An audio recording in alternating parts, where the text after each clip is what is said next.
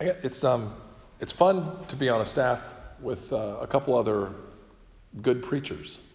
One of the things we do on Tuesdays is we encourage each other about the readings for the following Sunday by kind of reflecting on what the last person said on Sunday, and then all of us reading the readings for the following week and just kind of sharing ideas.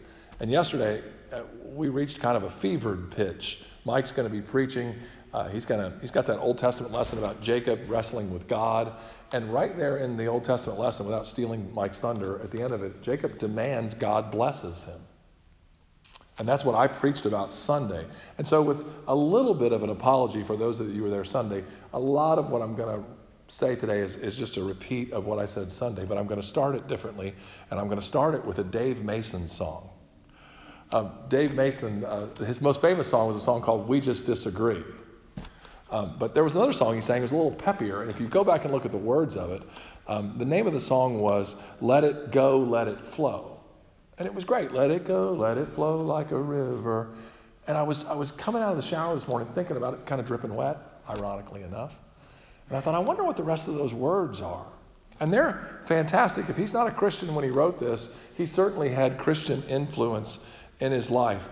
Uh, the, the, the two verses I just want us to think about and I'll return to in the end are these Let it go, let it flow like a river, let it go, let it flow through you. Sounds a bit like our vision, doesn't it? From Him through us to the world, let it go. Listen to the song on the way home. It's a good one. Dave Mason. Russ Parker came. Uh, Rob and I weren't here two minutes when he said, Gary, uh, maybe I'm doing kind of a more excitable Rob than Rob really is. He, Gary, he kind of just went, hey, Gary. Um, yeah. Yeah. Okay. How was? How? Tell me your thoughts about Russ Parker. Um, Rob's got that gift of that, that pastoral sensibility, and I, I, need more of that. So tell me a little bit about Russ Parker. He said, "Oh, said, okay." So I, I, probably gave him more than he wanted to know, and I, I talked specifically about how one person on our prayer team I felt had been telling us all a certain thing about what to expect when Russ came here, and in deference to her, because she's been at this church longer than me, I was listening and I was kind of expecting when Russ came here, he was going to say, Oh, there's a lot of problems in this town. I can feel it. Oh, there's a lot of problems in this community, this nation, the world. Oh, I can feel it. And here's what you need to do to help solve those problems for God. I mean, that, in, a, in a simplistic way, that's kind of what I was expecting. He took all the prayer cards on Friday from our 24-hour vigil. There were so many things about that weekend that I just am so proud of our church. And it didn't. It wasn't all just that weekend. It was everything about 300th brought to a head. So if you weren't there, don't hear this the wrong way. It wasn't like, oh, you had to be there. You, we were all part of it. I mean, because we'd all participated in some form of the 300 thing. So he took the prayer cards, he went home, and uh, came back with three words out of all these cards. And, and the words were celebration, which I, I, I wish John had been here on Sunday because I know he would have jumped out of the box because that's one of the 300th words. Celebrating, proclaiming. Okay, so celebration. Uh, the second word was vision, which got me excited because we had just unrolled our vision from through to. And the third was forgiveness. And when he said it, I was like, that's it. That's what that woman's been saying. We're going to be the, the instrument of God that goes into the community and in our church, and we're going to ask for forgiveness for everything. We're going to ask for forgiveness for racial problems or gender problems or political problems or societal problems. That's it. See, the God, God's spoken through us, and we're going to do it now. And then he got to Saturday and then Saturday night, and that's not what he said at all. He, he said the way we were going to get to this place of forgiveness for all was that he felt Prince George had been called to become a blessing church. And we were sitting here Saturday night, some of us scratching our head, and then he began to explain the difference between blessing and prayer. I talked about it on Sunday in hopefully a humorous way. Prayer is, Lord, will you please? Lord, could you? Lord, when you have a minute, Lord, we need you. Lord, we love you. It's, it's this conversation with God where we're, we're trying to, it seems at times, pull things from Him to us to change our environment. That's not what blessing is. Russ said blessing is taking the truth of Scripture and speaking it out. Now, it takes some courage, it, it takes um, some veracity. Um, it's a little um, overly pious to, to begin to walk around town declaring in Scripture in the name of the Lord blessing on people. But I got to the end of it and gave people a simple way to do it, and I'll do that again today. I'll do that again today. Let me give you a new example of blessing. Uh, the one I gave on Sunday was about a realtor friend. This one's about me and Ryan. Uh, early on here, uh, Tom Rowan's here this morning, and so is John. As we were trying to keep the church moving through COVID, we were recording a service on Fridays, and we were doing four services uh, during the week Wednesday, three on Sunday, and then we were adding this Princeton. So we were doing lots of services in an effort to spread people out so they could still come to the building, and COVID wouldn't have as big an effect on us, or we wouldn't run the risk of getting sick, you know, by, by being separated. And about the fourth month into it, fourth month into my relationship with Ryan Landis, who was here when I got here, who had come through two interims and a rector that didn't last but about 18 months. Um, Ryan was in kind of this place of flux. I looked at him in the hallway and I said, Landis, I said, you are one of the, the best self starters I've ever worked with. I said, everything you do, I said, uh, everything I've asked you to do, you've done it, and you've done it quickly, and most always you've done it better than I ever imagined. And Ryan just stood there like he had just avoided a car accident. I mean, he was stunned. And he said, This is what he said. Do you think so? I said, Yeah. I said, Hasn't anybody ever told you that before? And he went, No.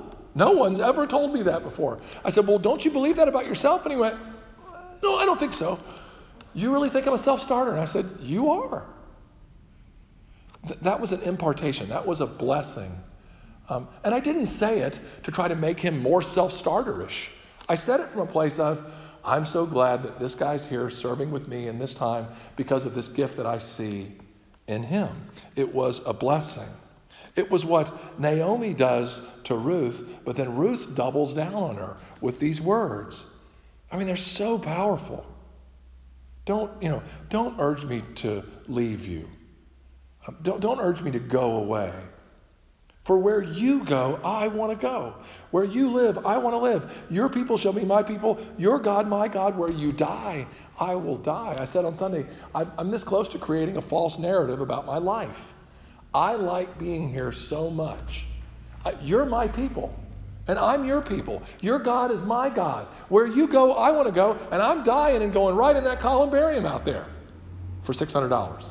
Anyway, um, no, I just I feel that strongly about the relationship I have with the people here at Prince George Winyah.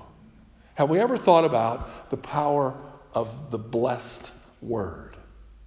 Mike Lumpkin, at the last stage of my process to start into seminary, um, one Sunday did something for me much like I did for Ryan. The Saturday before, I was at a paintball place with my son for his 16th birthday.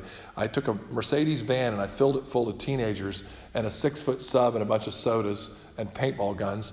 And we drove to this paintball place. And I got eliminated. I mean, Tom's seen me shoot. I'm terrible. I got eliminated at the beginning of every one of the paintball rounds. And so I'd go back to the van covered in paint.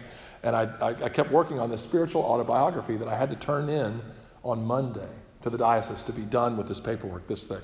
And the last question of the thing, what do you wish your father would have said to you? It was the last question in this phone book sized stack of papers. And I was so covered in paint, tired of paintball and all that. I was like, I don't know. I looked at Sue. I was like, what am I going to write here? And I'm like, I don't know. I guess, you know, what every son would love to hear. I wish I had heard my dad say, I'm so proud of you. I just wrote that on there. I wish I had him say, I'm so proud of you sealed it all up, went, went home, washed off, went to church the next day, and I was a lay Eucharistic minister. Mike Lumpkin is about four inches shorter than I am. And when it was time to do the communion, I came up to the communion rail, lay person, and I was I was going to receive communion first, and then he was going to hand me the chalice or the paten because we were we, it was a little bigger and we did standing stations and stuff. So I, I walk up there. This is the Sunday right after that Saturday. I wish my dad would tell me he's proud of me. I walk up, Mike's standing up like on the step, and I'm now I'm eye to eye with him. Which the first thing I know is like, wow, we're eye level. That's kind of cute. And so he goes to hand me the bread, and right before he puts the bread in my hand, he looks right at me and he says, I'm so proud of you. I know. Thanks for gasping. I gasped. I was like, Lord. What I mean, what, what I really needed, what we all really need, is to hear from our Father in heaven. It's great when I tell Ryan he's a self starter. I mean, that's good. But Ryan, Ryan needs to know that God sees him as a self starter. It's great that my dad might tell me he'd be proud of me, but it's even better when it comes from the Lord. Paul gives us a formula. This is what Paul tells us to do bless your enemies. My story on Saturday was about a guy who hired a black realtor. It's a powerful story. He grew up in a small southern town, uh, Augusta. And uh, he grew up in a very racially heated house. And he was taught to hate. And he decided somewhere in his 40s, he, I tell it the Holy Spirit, but he, he's like, I just woke up one day and said, I'm not going to hate anymore. And this black realtor to be came into his office in 1972. He, it was his office. And she said, I'd like a job in real estate. And to his knowledge, there were no black realtors in town, and there were certainly no black female realtors in town. And he looked right at her and he said, I'm going to hire you, and I'm going to make you the best realtor in this office. And not just in this office, in this state, and possibly the nation. I'm going to help you. And she became the president of the State Association of Realtors. And she still sells real estate today in Spartanburg, and they still talk on the phone a couple times a month. The power of the blessed word. Paul says it like this. Here's it is. Bless your enemies, no cursing.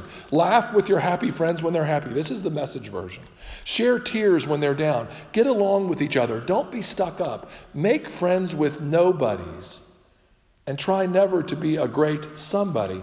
Don't hit back. Discover beauty in everyone. If you've got it in you, get along with everybody. Don't insist on getting even. That's not for you to do. God says, I'll do the judging, I'll take care of it. Our scriptures tell us that if you see your enemy hungry, go buy him lunch. Or if he's thirsty, get him a drink. Your generosity will surprise him with goodness. Don't let evil get the best of you. Get the best of evil by doing good. I started my ordained life in an all black church. And in the all black church that I was in, they had lots of little, what I call bumper sticker theology. And it drove me crazy, kind of like it's all good. Anyway, um, two of the things they said all the time that drove me over the wall, which I've now repented of, are these. You know, Gary, we're blessed to be a blessing. Blessed to be a blessing. And the other one was, and this is the best, too blessed to be stressed. I'm too blessed to be stressed. I'm like, well, you seem pretty stressed. You're saying it with your teeth gritted. But I mean, they, it just, it kind of flowed out of their understanding of from Him. That, that it would actually be an affront to God if we take whatever we've been given from Him, clench our teeth, and say something ugly or something evil or something bad. In their culture, they had just come to understand that everything that they have comes from God. And so, therefore, our first reaction has to be gratefulness, and the second reaction has to be that we want to share it. So, there's the reflection. Like Russ encouraged us, the what's next for Prince George, it seems to me, uh, looks like this. Out of the celebration that we've been doing for about two years, and out of this new vision, we begin a journey of forgiveness. And it looks like taking the blessings we've received physically, financially, and most important, spiritually, into the world. Blessing from the Father, Son, and Holy Spirit through this body at PGW to be shared blessings with the world. And here's what I did on Sunday I shared a way to try to begin practicing this. And this is the part I'm glad Ryan's here. Instead of saying to people today, and Mike actually started it because when we passed the peace on Sunday, after hearing the sermon, Mike said, Here's what I want you to do. Instead of saying, and also with you, or the peace of God, instead of saying that, look right at him and say, The blessing of God, the love of Jesus be on you. And he had us. So, the blessing of God, the love of Jesus. When I did it to Charlotte Beard, the teenager, she looked at me and went, You too. But it was this idea that we're going to try to practice speaking blessings. And so here was the thing I gave the church as a, a, a, an idea. Instead of when you go to Food Lion today or have lunch today later or whatever, and somebody waits on you, and at the end of all the exchange, they say, Have a good day. And we mindlessly say, Oh, have a good day too. And we hustle out. Try to, and this is going to take some courage, begin to try to say it one of three ways. Well, God bless you. Or you want to shorten it as you kind of walk away, bless you. Or, kind of my favorite right now, God bless. We say it every time somebody sneezes. I mean, why not take Russ Parker seriously? Why not trust that Scripture is true? And why not just say to ourselves, that's who we want to try to be? Let's try to be the people of peace who go out into this community, who fly to Texas, who go to California, wherever we go, bearing this blessing gift to others. Amen.